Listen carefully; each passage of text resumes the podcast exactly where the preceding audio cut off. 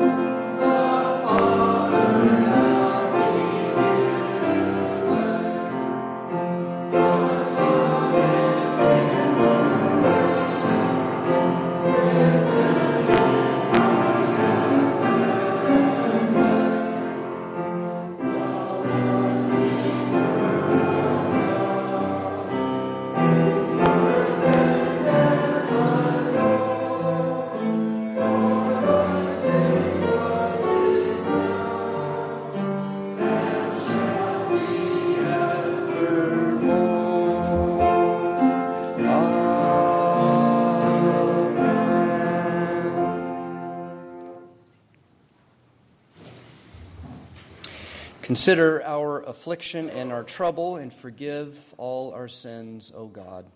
Let us pray the prayer printed in the bulletin. Father, eternal, giver of light and grace, we have sinned against you and against our neighbor in what we have thought, in what we have said and done, through ignorance, through weakness, through our own deliberate fault. We have rejected your love and marred your image in us. We are sorry and ashamed and repent of all our sins. For the sake of your Son, Jesus Christ, who died for us, forgive us all that is past and lead us out from darkness to walk as children of light. Amen. Please stand for the assurance of pardon.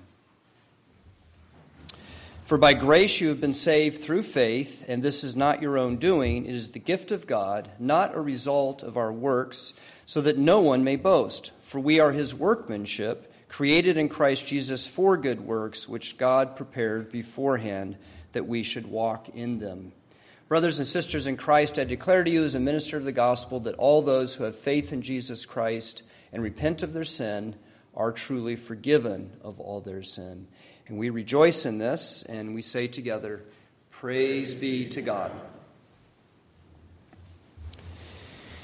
When God brought the people of Israel out of Egypt, redeeming them from slavery and establishing them as his own people, he called them in response at the covenant that he, with the covenant that he made at Mount Sinai. He called them in response to obey him, and he gave them Ten Commandments, the tenth of which is this You shall not covet. Jesus Christ, to whom we belong, claims not just our words and our deeds, but our thoughts, our, des- our desires, everything about our person, everything about our lives.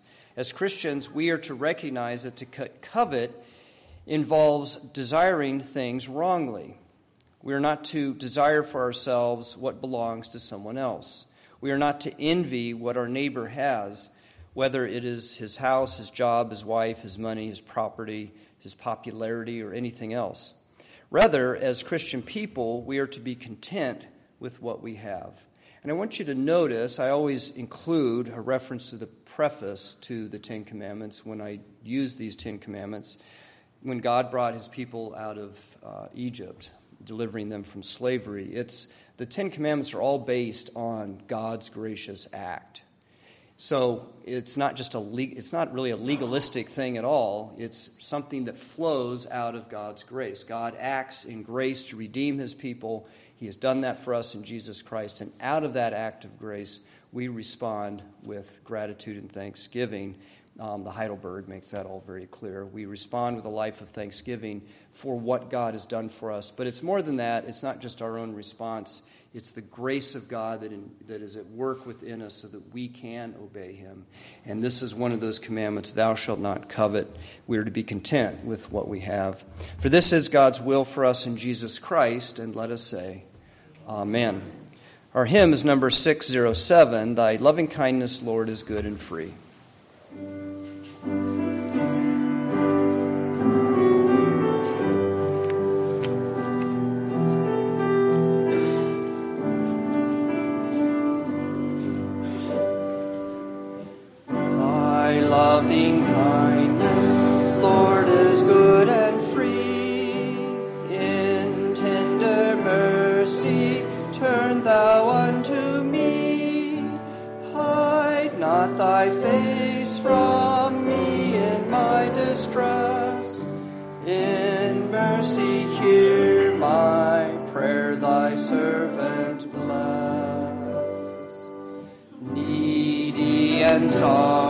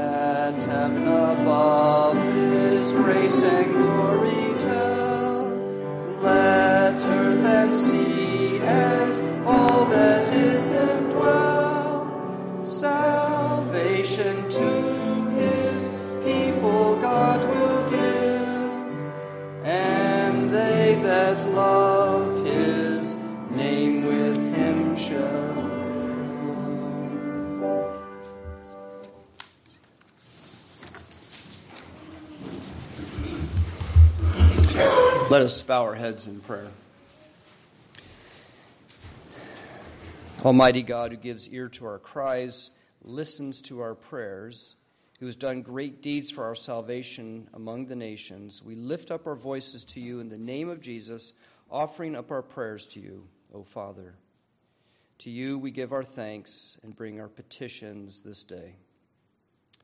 Father, we thank you for the church and for the fellowship and wisdom that we have found in her for the teaching and the instruction whereby we learn of our utter dependence upon you and your faithfulness to save us, and the communion in which we speak the truth of Christ to one another in love and are growing up into the maturity of Christ, in whom we are being joined and fitted together. We thank you for the church. May your people be faithful to you while we wait for the coming of the Lord and while we serve you in this world. We do pray for the Orthodox Presbyterian Church.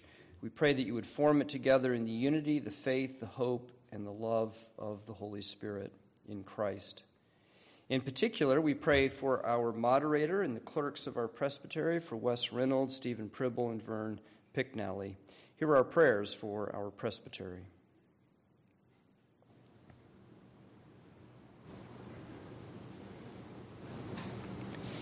We thank you for those who proclaim the gospel of Jesus Christ and for all that we have learned from the preaching and teaching of your word.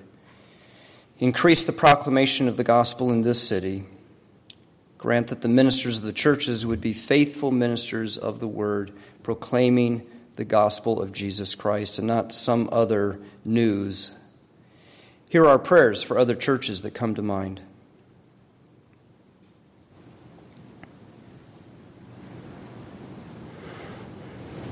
For the leaders of this country, we pray for Joe Biden, our president, for Gretchen Whitmer, our governor, our senators, our representatives, the Supreme Court.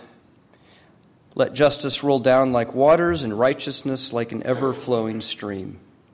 Guide us in the way of justice and truth so that we will want to help the weak and the sick, protect the dignity of women, stop those who prey on others, preserve, O God, your moral order so that those who act against it may learn what is right and true. We also pray for those who have had to face devastating situations by Hurricane Idalia or the fire, fires in Hawaii in that city of Lahaina. May help arrive for them quickly and aid to rebuild, and we pray your church would be in the midst of it all, pointing people to Jesus Christ and helping them. Here are our prayers.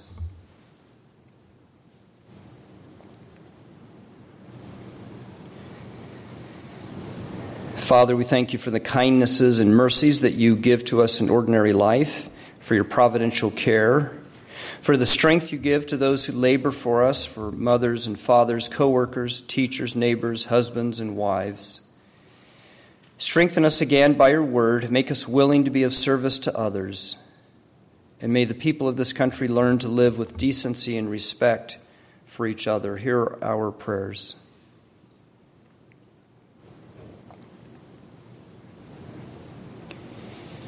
As the crowds brought the sick and the lame to Jesus to so he would touch them and heal them, so we bring to you the members of our congregation and among our friends who have particular needs.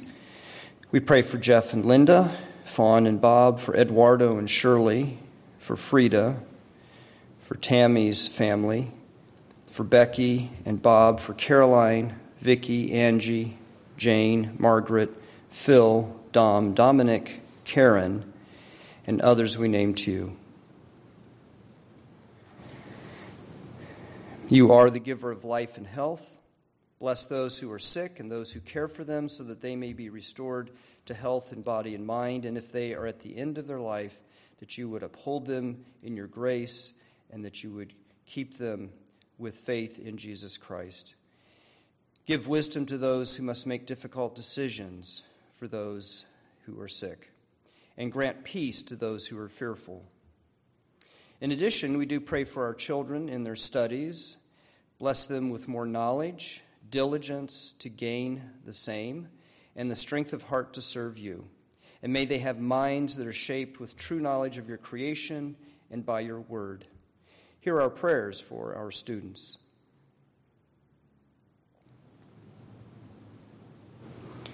These prayers and petitions we present to you by the assistance of your Holy Spirit in the name of our most blessed Lord and Redeemer, Jesus Christ, who taught us when we pray to say, Our Father, who art in heaven, hallowed be thy name.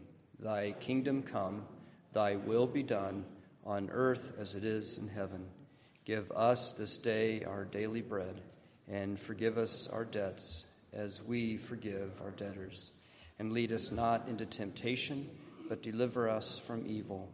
For thine is the kingdom and the power and the glory forever. Amen. Let us present our gifts and offerings to the Lord.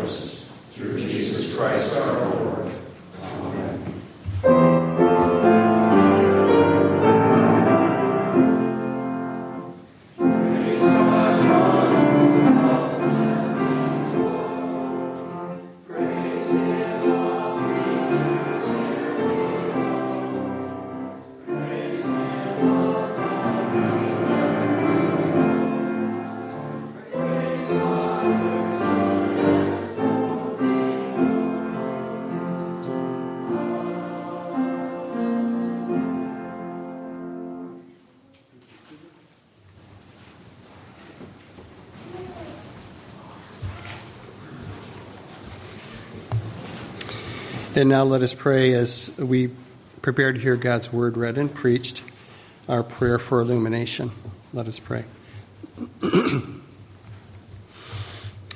Heavenly Father, we humbly ask that you would bring your word to us by your Spirit, that you would build up our faith, that you would help us to learn to live out our faith even as we engage in this earthly life, that you would give us the grace and wisdom to set our mind on heavenly things and to seek your kingdom first and your glory as well. We pray this in Christ's name. Amen.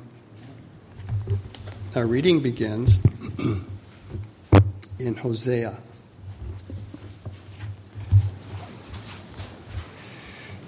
Hosea chapter 11.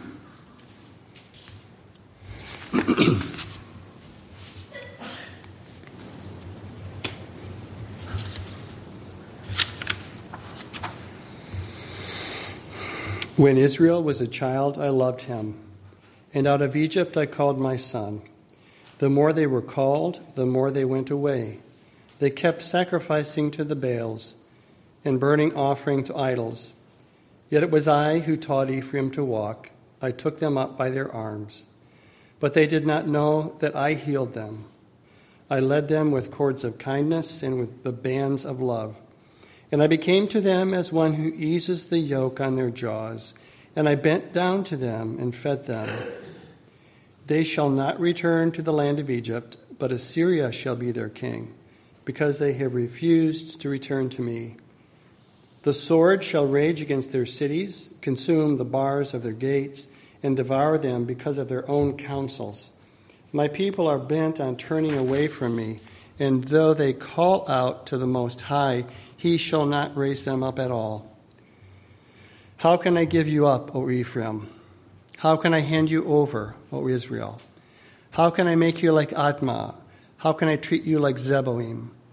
My heart recoils within me. My compassion grows warm and tender. I will not execute my burning anger. I will not again destroy Ephraim. For I am God and not a man, the Holy One in your midst, and I will not come in wrath. They shall go after the Lord. He will roar like a lion when he roars. His children shall come trembling from the west. They shall come trembling like birds from Egypt, and like doves from the land of Assyria. And I will return them to their homes, declares the Lord. We turn next to our Psalter reading from Psalm 86.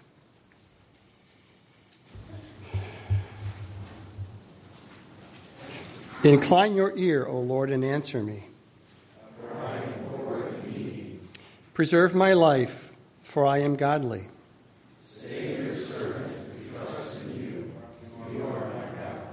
Be gracious to me, O Lord.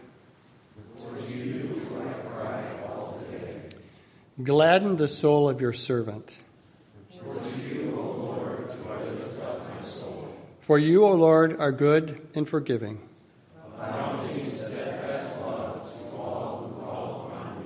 Give ear, O Lord, to my prayer. Listen to my plea for grace. In the day of my trouble, I call upon you. There is none like you among the gods, O Lord. Nor are there any works like yours. All the nations you have made shall come you, and shall glorify your name. You alone are God. Teach me your way, O Lord. that I may walk in your truth. I give thanks to you, O Lord my God, with my whole heart. And I will glorify your name forever. For great is your steadfast love toward me.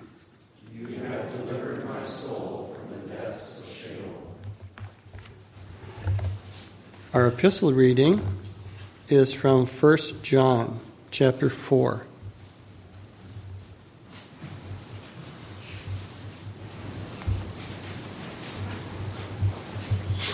Beginning in verse 7. Beloved, let us love one another, for love is from God. And whoever loves has been born of God and knows God. Anyone who does not have does not love does not know God because God is love. In this the love of God was made manifest, among us that God sent his only son into the world so that we might live through him. In this love in in this is love, not that we have loved God, but that he loved us and sent his son to be a propitiation for our sins. Beloved, if God so loved us, we also ought to love one another.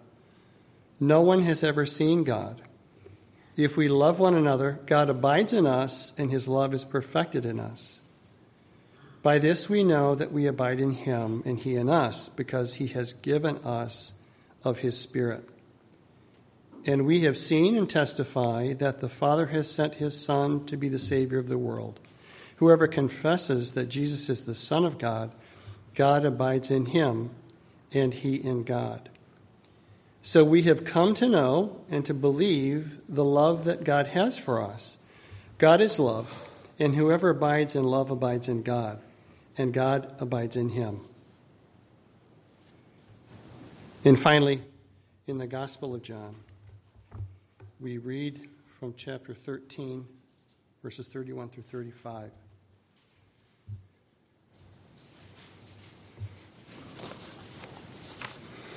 When he had gone out, Jesus said, Now is the Son of Man glorified, and God is glorified in him.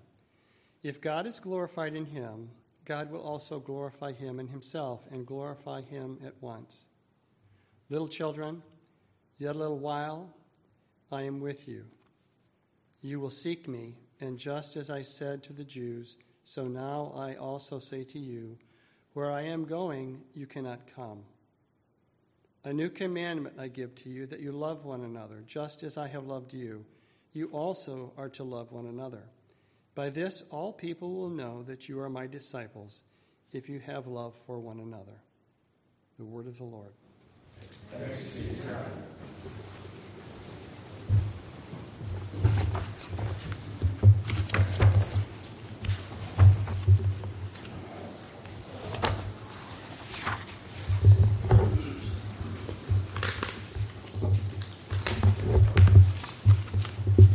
Every writing in the New Testament has an occasion for the writing.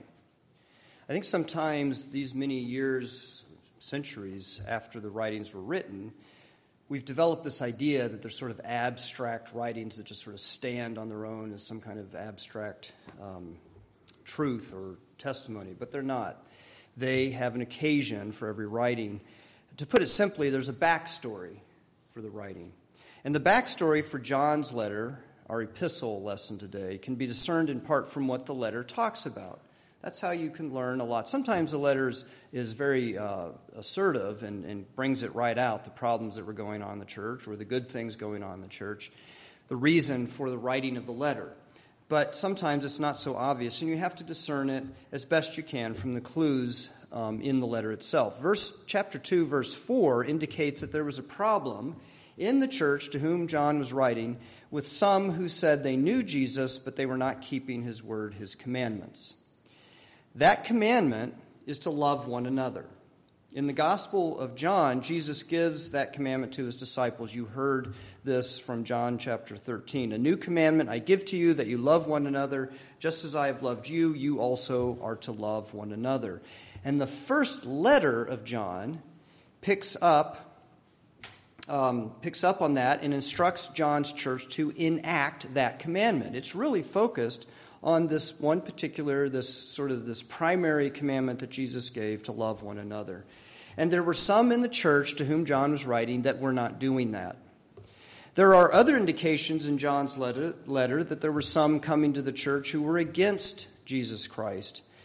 Antichrist is, is the way it's uh, referred. It's simply saying against Christ, teaching the church things that went against Christ, trying to pull the members of the church away from Christ. And there were some who left the church and followed these opponents of Christ. Chap, uh, John 1 John 2, verse 19 says, They went out from us, but they were not of us, for if they had been of us, they would have continued with us. And there were also struggles with sin in the church. That's why John frequently brings up sin in the letter in chapters 1 and 2 and, and so forth. But the overarching concern in the letter of 1 John is love love for God, love for Christ, and love for each other. The church today is also lacking in love for each other. It doesn't mean it's absent, but it's lacking. Um, as many of you know, I am on the church visitation committee, and sometimes, and this is a committee of presbytery, and sometimes I must visit church sessions in conflict. This summer, I've interacted with several churches. In the churches, there are those who are trying to control and manipulate others. There are those who insist that they're right and they try to dominate the church. There are those with volcanic anger. There are those cussing each other out during disagreements. There are those dividing the church. There are uh, all of these lack love in the church, and every church, all Christians, can lack love. In fact, none of us can say that we are perfected in love. So, this is a problem not just for certain individual churches out there, but all churches can face these kinds of problems in one way or another, show a lack of love. And en route to these churches, as I've been driving over to the church here or there this summer, I find myself thinking, can't we all just love each other and get along? After all, we're Christians. And then I think to myself, man, you sound like an old hippie. Before we get to our love for each other, we must begin with God's love for us. First John speaks to the whole church Beloved, let us love one another, for love is of God. How do we speak of God's love for us? Well, our hymns express it as amazing, wondrous, beautiful, indescribable. God loves us. Now, make no mistake, it's a love that judges, it's a love that hates sin, it's a love with burning fire. His love is a love that is full of justice and righteousness and zeal for the goodness of his creation. And at the center of it all is his love. Our text from 1 John has those famous words in it God is love. Scripture bears witness to us that God's love for us is a love that is a relationship or communion that is for our good and blessedness. Right at the beginning of this letter, John refers to fellowship with God in chapter 1. He says, That which we have seen and heard, the word of God's life, we proclaim also to you, so that you too may have fellowship with us. And indeed, our fellowship is with the Father and with His Son, Jesus Christ. God's love is fellowship with Him. God's love is presented in terms of human relationships in the Bible. And we heard our Old Testament lesson from Hosea. God's love for Israel is like a father for his son. That's the metaphor being used there. Our Old Testament lesson from Isaiah, Hosea speaks of that love, of the love of God for Israel.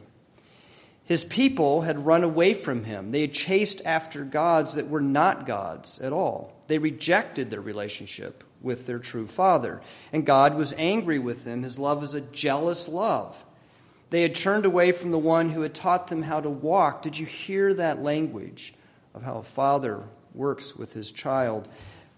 um, Hosea there, or God there in Hosea, talks about teaching them to walk, how he held them in his arms, he healed them, he bent down to them and fed them, and led them with kindness and love. He judged their rejection of him and their disobedience. God's love for Israel is as a father's love for his son, but he wouldn't reject them.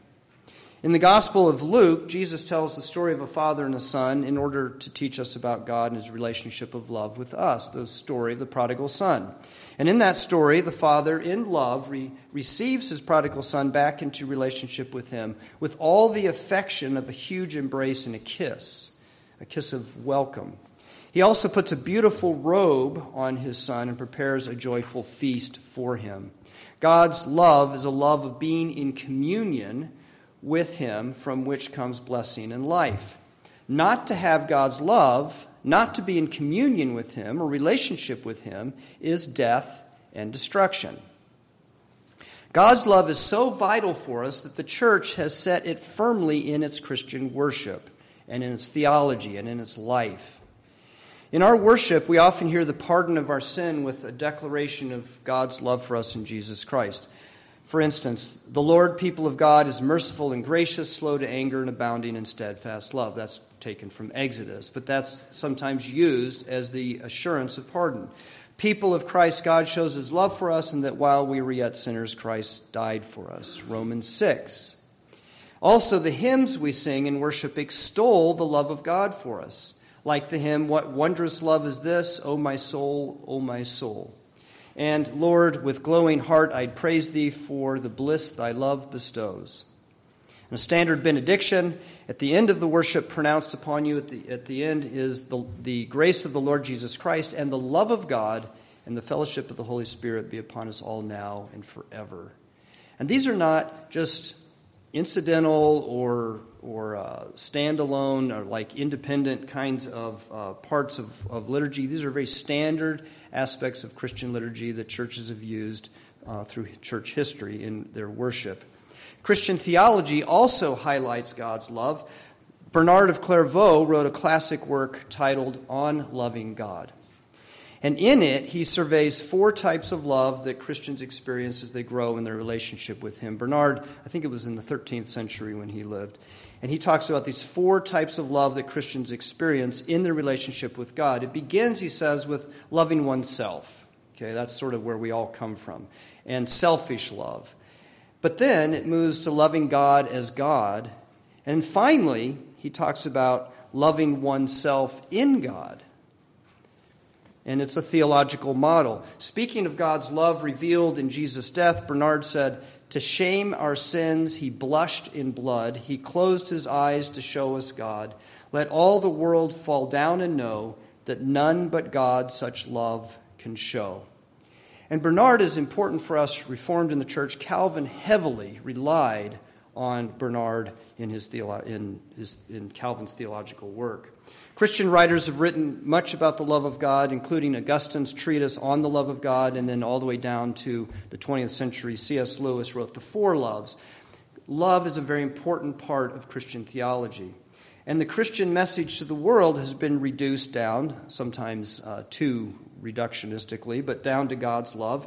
One of the favorite verses in the Bible used for evangelism is John 3:16 for God so loved the world he sent his only begotten son. And evangelicals like to say God loves you and has a wonderful plan for your life. It is the work of the spiritual care of the church to help each Christian know the love of God for us personally. And there are all different ways that we need to, to learn that and to um, work through that. God has called you by name and by Jesus Christ saves you from your sin. You hear how personal that is. Through faith in Christ, you become God's beloved child who is no longer a child of wrath, as Paul says in Ephesians chapter 2. In Christ, God loves you, and we have to help each other learn this and understand you know, and, and develop this. We must all take this to heart and trust in God as our Creator and our Redeemer and the one who loves us. There's this belief today that God's love is a given. God's love is everywhere and all the time. It's infused into the world like the oxygen that we breathe. It's the love of affirmation. And no matter what we do, this is the way the world thinks, God affirms us. Every decision, every desire, everything that we want, God affirms us. He makes us feel good about ourselves. It's a very therapeutic way of thinking about God's love. And what's happening is the world has its own kind of love, and it's projecting it upon God. And sometimes Christian, Christian love can get tangled up with the world's kind of love. I heard a story about Avery Dulles, who became a priest in the Catholic Church. He was invited to preach at some church, and when he arrived before the service, he noticed banners on the wall of the sanctuary that said, Love is God. And this had become a popular way of thinking in that church.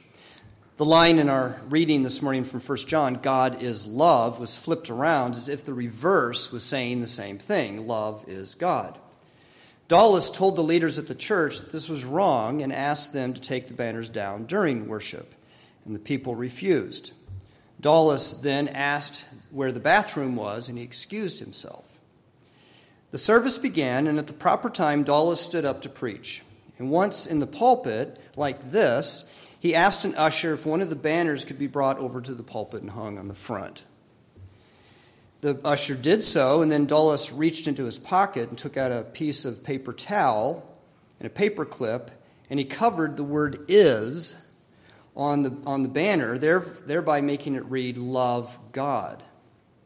Then he proceeded to teach them that God is love, teach them what God is love means, and how it's not the same as love is God. God has given His word to us so that we might know His love, and so we hear God's word today.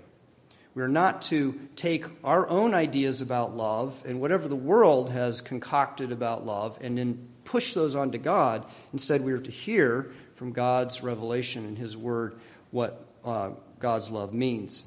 God's love begins within Himself. 1 John says, Love is from God, and it says, God is love. There is within God Himself love. In the relationship of the triune God, the Father loves the Son, the Son receives the love of the Father and loves the Father in return, and the Holy Spirit shares that love. Love is not all there is to the being of God. As I just said, he's just, he's righteous, he's holy, and so on. But fundamental to who God is, is his triune love. It is love in action. God's love is eternally in action within himself. The creeds of the church and our confession get at this with the word eternally. The Son is eternally begotten. The Spirit is eternally pre- pre- proceeding from the Father and the Son. And so, some have called it the eternal dance of God this eternal movement of love within his being. God's love, therefore, is not a static love, it doesn't sit still. It's always in triune relationship. It is never set still, ever. It's always giving, receiving, sharing. It's not like a kiss at a wedding frozen in time by a photograph, and later the husband and wife look at the photograph and think about how their love used to be. God's love is in action. God enacts his love for us in this world by his Son, Jesus Christ. John says it was manifested in him. In this, the love of God was made manifest among us, that God sent his only Son into the world. Jesus Christ is how God's love comes into this sinful world.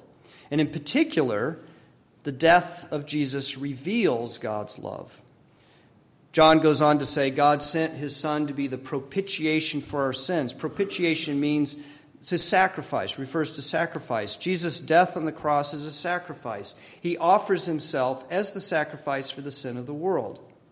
He was delivered up for our trespasses, as Paul says in Romans. Jesus gave himself to be sacrificed for a sinful world, for sinners like you and me. And it's a sacrifice for those who don't deserve it. Jesus' death reveals that God's, God loves sinners who are unworthy of his love. The nature of God's love is self sacrifice for sinners. Now, the ancient world, apart from Christianity, the ancient world in general thought it was highly inappropriate, or, or, let me put it this way it was highly appropriate to only love those who were worthy of being loved. That's how the ancient world saw it. You should only love those who are worthy to be loved. Who should you love? Well, loyal friends, family members, someone who had something good to contribute to society. Those are the kinds of people you're to love. One did not sacrifice himself or herself for criminals and slaves, the infirm, or utter strangers. And Paul alludes to this ancient view of sacrifice in his letter to the Roman church. He says, For one will scarcely die for a righteous person, though perhaps for a good person one would dare even to die. In other words, the, the base common idea was you die for someone who deserved it, who was worthy of it. To sacrifice oneself for unworthy sinners was, an, was astonishingly, astonishingly strange in the ancient world. God's love seeks our good at great cost to himself. Jesus' death for us sinners is a cost that only God can bear. He takes the punishment for our sins upon himself. He takes his judgment for our sin upon himself. He takes the corruption and guilt of our sin upon himself. And we don't bear any of it in, for our reconciliation with God. He bears it all himself for us. The love that God enacts in this world is a self sacrificial love. So then, God's love comes from outside the world into the world, or we might say it's an alien love in this world. And that's to say, it's not the same as the love that we know from within this world, the other kinds of love. And there are other kinds of love. There's husband and wife love, there's love for ourselves, love for animals, friendship love. There are other kinds of love. There are good loves. These are all good loves, although they have been corrupted by our sin. Every kind of love in this world is mixed with our selfishness and has some idolatry in it.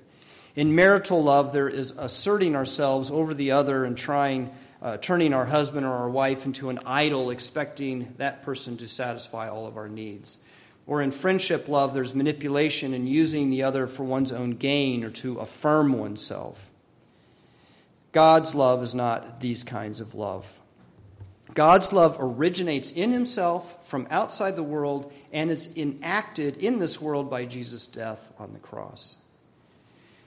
God's love comes into the world through Jesus Christ and into us. God's purpose in manifesting his love in the world with Jesus' death is so that we might live through him, as John says. And by this we know that we abide in him and he in us because he has given us of his Holy Spirit. There's a movement of God's love from within himself to those who have faith in Jesus Christ. And it begins in God and it comes to us. God's love is in action and it moves. God's love moves from within himself and outwardly toward us.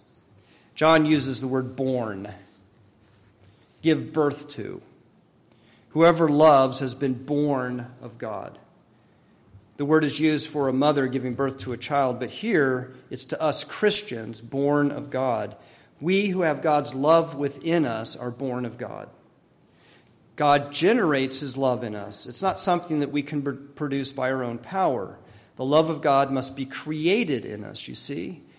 Do you know anyone who can cause themselves to be conceived and born? Of course not. That's silly. It's something that has to be done to us or for us or, or created um, for us. So we Christians have to be born of God's love. He has to um, create us with His love or create His love within us. God generates His love in us. It's not something that we can produce by our own power. The love of God must be created in us. So, to use another metaphor, God's love must be planted in us.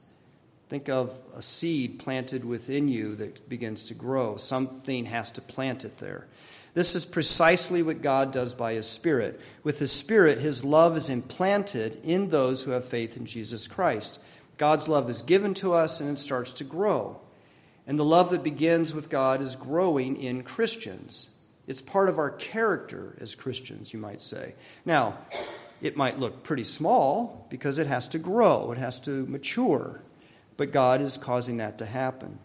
The love of God begins in God and we who have faith in Jesus Christ receive it. So then, the love of God comes into this world through Jesus Christ's death on the cross.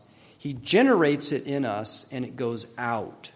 It's fundamental to the triune God that his love is shared. And that sharing ultimately ends up meaning that God shares it with us. It's shared within the being of God, but then it goes out and is shared with us. And how could it be any different with us? It's got to go out to others. Beloved, let us love one another, for love is from God, and whoever loves has been born of God and knows God. God's love comes into us and it goes out. Again, God's love that comes into us is an active love. It, it doesn't come to, to a standstill. It doesn't come, it does not come to rest inside of us, and that's the end of it. I've got God's love in me. I, I can feel it, and it just sits there. No, that's not how it works. God's love is an active love. It's all, it always is active. In other words, God's love is not a love that ends with me. God loves me, and that's the end of the story. His love is the love of being in relationship. It is self sacrificial love that gives to others. And this is where we have to be distinct about the love we've received, about how it is a unique kind of love. The love produced in us is God's love. It is his own kind of love manifested in the self sacrifice of Jesus Christ on the cross. It's not just any kind of love, and that's what's so sad about churches that are confusing all of this is they're mixing the world's kinds of love, and some of those are good loves, but they're mixing it with God's love, and there's a great confusion happening with that. God's love in us does not produce self love within us, or love only for other people that we like, or love that puts me first. It's not love defined by other kinds of love in this world. The love of God that He generates in us through Jesus Christ is a love that goes out to others and is self sacrificial. Now, Christian people, God's love comes into this world in Christ and comes into you, and it must go out to each other. Brothers and sisters, let us love one another. It took a long time to get this very simple little phrase let us love one another. We have to understand how, what God's love is to understand what that means. Let us love one another. But some of those others are hard to love they're prickly. They rub us the wrong way. We don't agree with them on certain political issues. It's far easier to love those who think the same way we do and are calm and easygoing. You might want to avoid such people who are prickly rather than expend the energy in loving them. But that's not the nature of God's love. That's not the kind of love that He has implanted in you. It comes in and it goes out. It's a love that loves those we might think are not worthy of it because that's what God's love has done with us. If it was just up to you to try and love others with God's love, it would be excruciatingly difficult to love those who are hard to love. And really, it would be impossible. When it comes right down to it, you might be able to do that for a little while, but then you'd turn away from it. Or you might be in love with the idea of love that, yeah, I want to love the unlovable. I want to love those who are hard to love. But then when you meet one of them, eh, I don't, I don't know. and you walk away. The gift of God's love in Christ is that it keeps coming into us. This is the great thing about God's grace. It's not a one time pill, it keeps coming into us. So, because of our relationship with God through Jesus Christ, the Holy Spirit dwells within us, that love is constantly coming into us, God's love, which is constantly enabling us to be able to love other people. God keeps loving us in Christ with the Spirit, using His Word, as He is right now in the Lord's Supper and the fellowship of the church, to generate His love in us and help it to grow and mature. And He keeps growing and growing and growing in us so that ultimately the reason we can love those who are hard to love is because God keeps loving us with His love that comes in and goes out. Now then, rely on God's love. He has loved you in Christ in order to love Him and to love each other and love the unlovable in this world. Let us pray. O oh God, you have prepared for those who love you such good things as surpass our understanding. Pour into our hearts such love that we may love you in all things and above all things, and thus love others with the love of Jesus Christ, who died on the cross for us and was raised to make us new. Through the same Jesus Christ, who lives and reigns with you in the Holy Spirit, one God, forever and ever. Amen. Please stand, and if you would, let us confess our faith.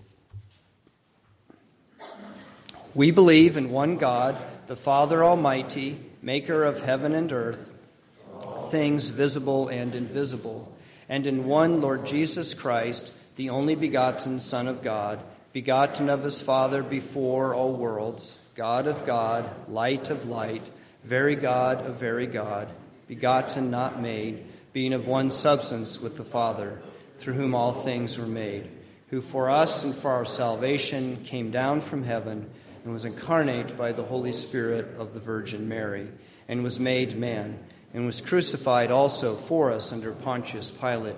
He suffered and was buried. And the third day he rose again, according to the Scriptures, and ascended into heaven, and is seated at the right hand of the Father. And he shall come again with glory to judge both the living and the dead, whose kingdom shall have no end. And we believe in the Holy Spirit, the Lord and giver of life who proceeds from the Father and the Son, who with the Father and the Son together is worshiped and glorified, who spoke by the prophets. And we believe in one holy, Catholic, and Apostolic Church. We acknowledge one baptism for the remission of sins, and we look for the resurrection of the dead and the life of the world to come. Amen. Our hymn is number 359 Blessed be the tie that binds.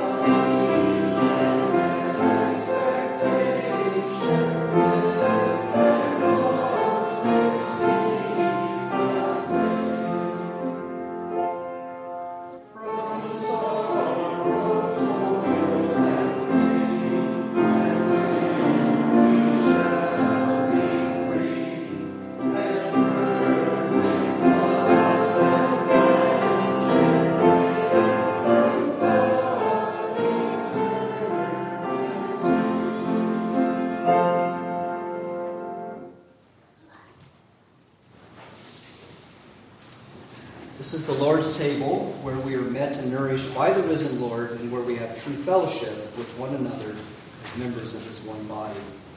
As they were eating, Jesus took bread and blessed and broke it and gave it to the disciples, and in doing so, and with the words he said, he instituted this meal and set it apart from all other meals. He said, Take, eat, this is my body. And he took a cup, and when he had given thanks, he gave it to his disciples, saying, Drink of it, all of you, for this is my blood of the covenant, which is poured out for many for the forgiveness of sins. We welcome to this table all who have been baptized, who have publicly professed faith in Jesus Christ, and are communicant members in good standing in the Christian church. You are to come to this table with a true faith in Jesus Christ, a sorrow for and willingness to turn from sin, and a determination in reliance upon God's grace to lead a godly life in peace with and love toward your brothers and sisters. Christian people today, we have been reminded that we find true love when we come to Jesus Christ, who is the mediator of God's love. This day we've confessed our sin, we've received the assurance of God's forgiveness, we've heard his call to live in love with the commandment. As you come to the supper, I exhort you to remember the grace that is yours in him, and strengthened by the sacrament, Go forth and love each other. Rejoice in Christ's sacrifice on your behalf. Be strengthened by his gifts and find here the grace you need to follow where he leads. Join with me now in giving thanks to God for his salvation and life in Jesus Christ.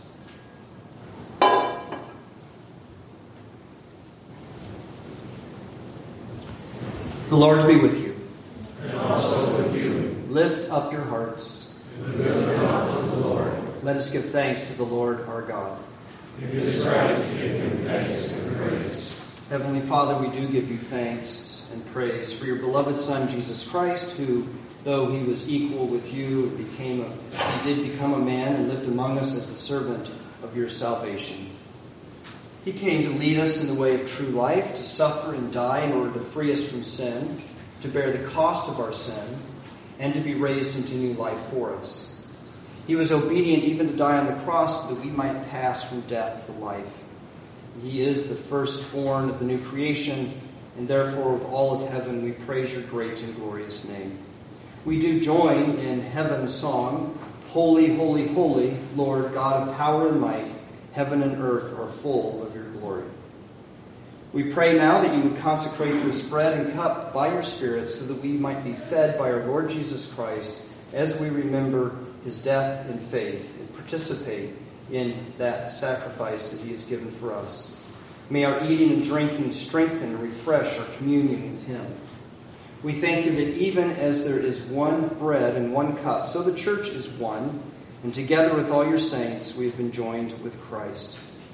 We praise you and glorify you forever, Jesus Christ our Lord, through whom all good things come, who has blessed us in the Spirit, and to whom is all the honor along with you, Almighty Father, now and forever. And together we say, Amen.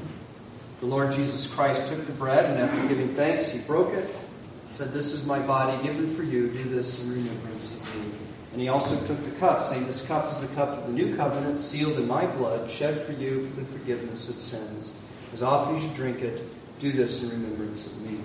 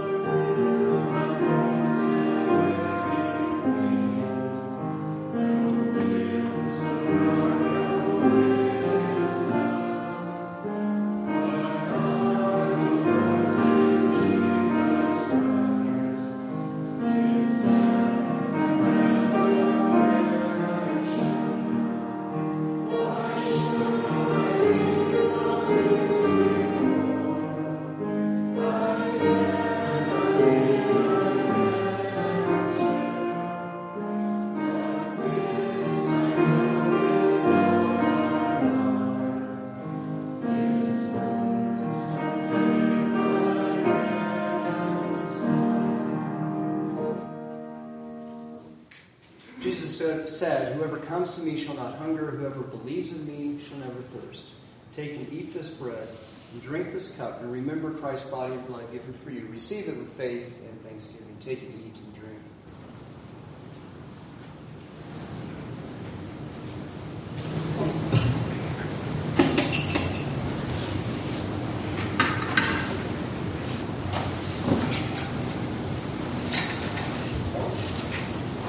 Let us pray.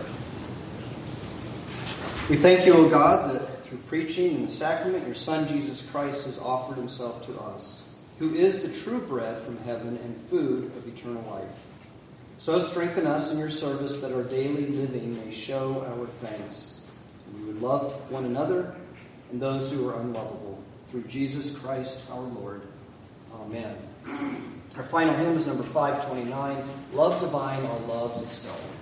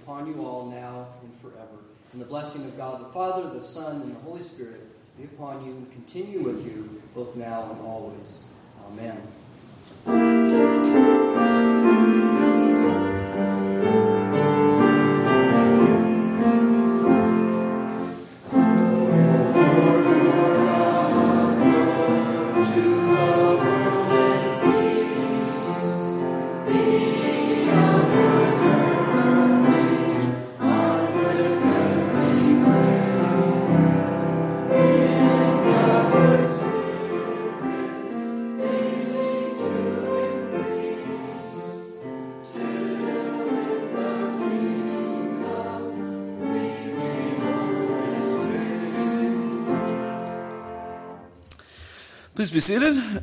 and good morning to you all.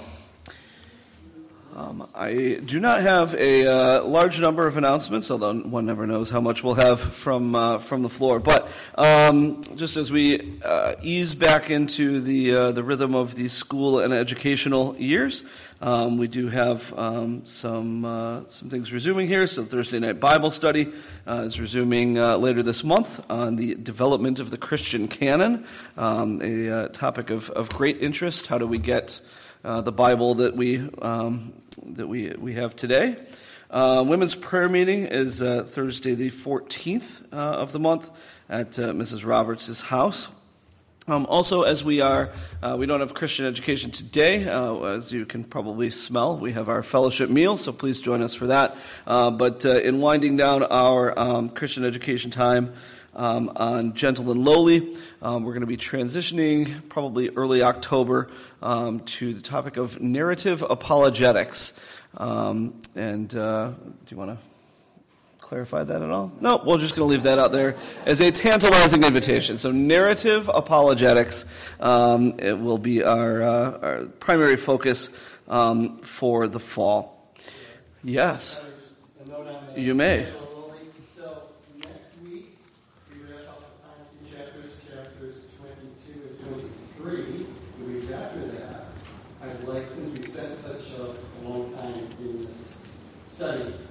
To do a summary um, session in two weeks. Um, so just be thinking about the questions of the book or questions that you have, okay? So we, so we wrap it up with a Very good, thank you. Um, does anybody else have anything from the floor? Amy.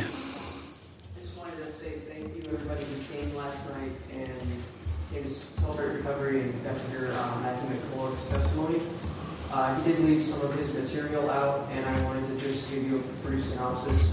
So, Matt's from Ontario, originally he's over in Cambodia now, and full time he's serving, um, doing Celebrate Recovery. So he does it online for men, and then um, they stream their Wednesday night service publicly, so you can watch that if you're interested. Um, you can also join if you're uh, a man and you're looking for Celebrate Recovery Group online. So those opportunities are open to us. Um, to give you an idea of what he does, his ministry is for missionaries who are in Cambodia, in Laos, in Vietnam, and those surrounding areas, and they're working very heavily with people who come out of the sex trafficking industry. So him with the men, and then his wife with the women, and he's doing this full time now. Um, so we ask that you keep him in prayer if you feel so inclined. He does have donation forms there as well.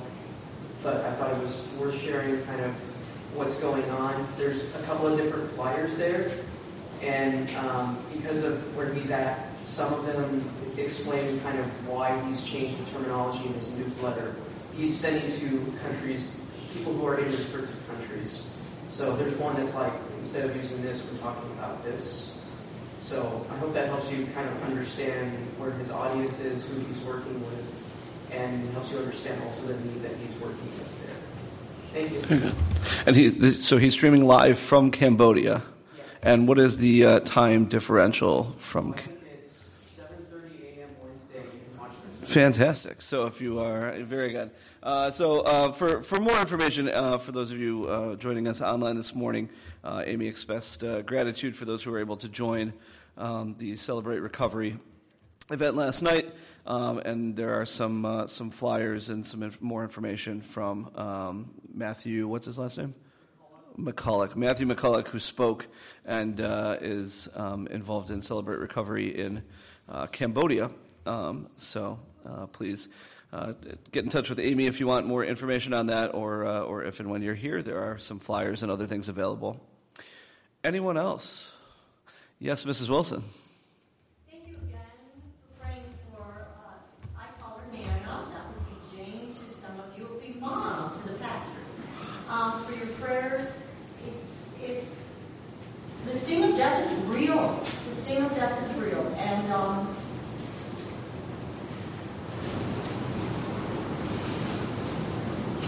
anyway, just, I,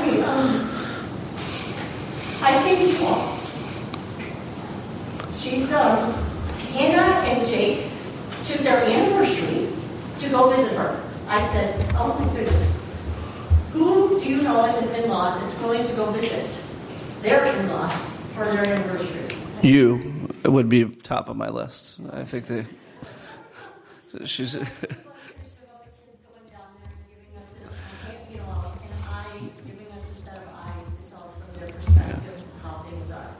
And it, it's very typical, but it is very blessed, and the time that they're all having together is, is truly uh, Holy Spirit filled. And I just, again, thank you for your ongoing prayers and our wisdom, because we've got life heading out, and we've got life heading in, and we've got Rebecca that we're heading out west to see, and then I'm just thinking, Lord, your, your timing just worked out. So thank you. Uh, again, for those of you uh, following along at home, um, uh, the Wilsons expressed uh, gratitude for your ongoing prayers for um, uh, Pastor Wilson's mother um, as she suffers with some, some major medical issues. But Jake and Hannah are down visiting, and there, are, there are blessings um, amidst a, a very trying time. Anyone else? All right. If you can be patient for just a couple minutes, we will fill you with good food and uh, good fellowship as well.